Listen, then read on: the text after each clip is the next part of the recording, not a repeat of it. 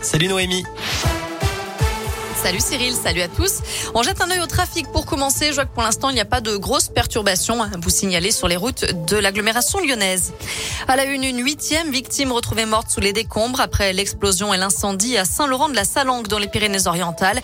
Une femme de 66 ans portée disparue depuis hier a été retrouvée sans vie aujourd'hui dans l'un des trois immeubles ravagés par le sinistre. Sur le plan de l'enquête, le procureur de la République confirme que toutes les pistes sont examinées, même si certains éléments laissent à penser à un fait criminel.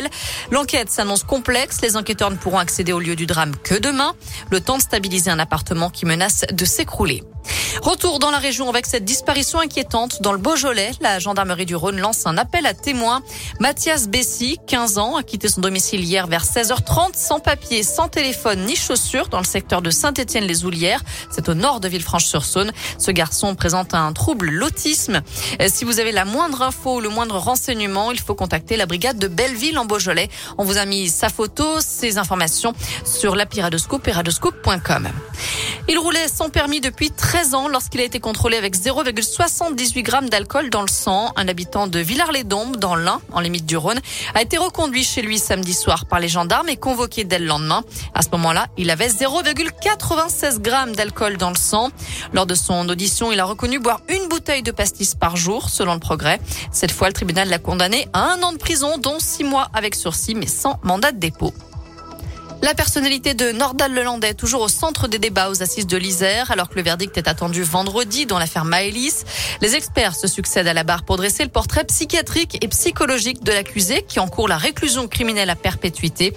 Ce matin encore, l'un d'eux a insisté sur le risque de récidive très important. Dans le reste de l'actu, Jawad Ben Daoud, définitivement condamné à verser les dommages et intérêts aux victimes des attentats du 13 novembre 2015. Décision aujourd'hui de la Cour de cassation. La haute juridiction a cependant annulé les dommages et intérêts qu'il avait été condamné à payer aux locataires et aux propriétaires de l'immeuble de Saint-Denis où les forces de l'ordre avaient donné l'assaut. C'était le 18 novembre 2015 et au cours duquel les deux djihadistes sont morts. Allez, plus légèrement, on ouvre la page des sports avec du foot et une affiche de gala. Parc des Princes, Mbappé, Messi, Benzema, tous seront réunis ce soir pour le choc PSG Real Madrid. Coup d'envoi à 21h en huitième de finale allée de la Ligue des Champions. On termine avec un petit tour à Pékin avec la suite des Jeux Olympiques d'hiver. Le Lyonnais Dorian Otterville et Romain Heinrich ont terminé 11e à l'issue de la troisième manche de bobsleigh à 2. Dernière manche en ce moment même. On leur souhaite bonne chance. La France qui a décroché aujourd'hui sa douzième médaille au JO avec la deuxième place du relais homme en biathlon. Voilà, vous savez tout pour l'actu. Côté météo cet après-midi, c'est une alternance de nuages et d'éclaircies et de températures plutôt agréables pour la saison qui grimpe jusqu'à 10 degrés. Merci Noé.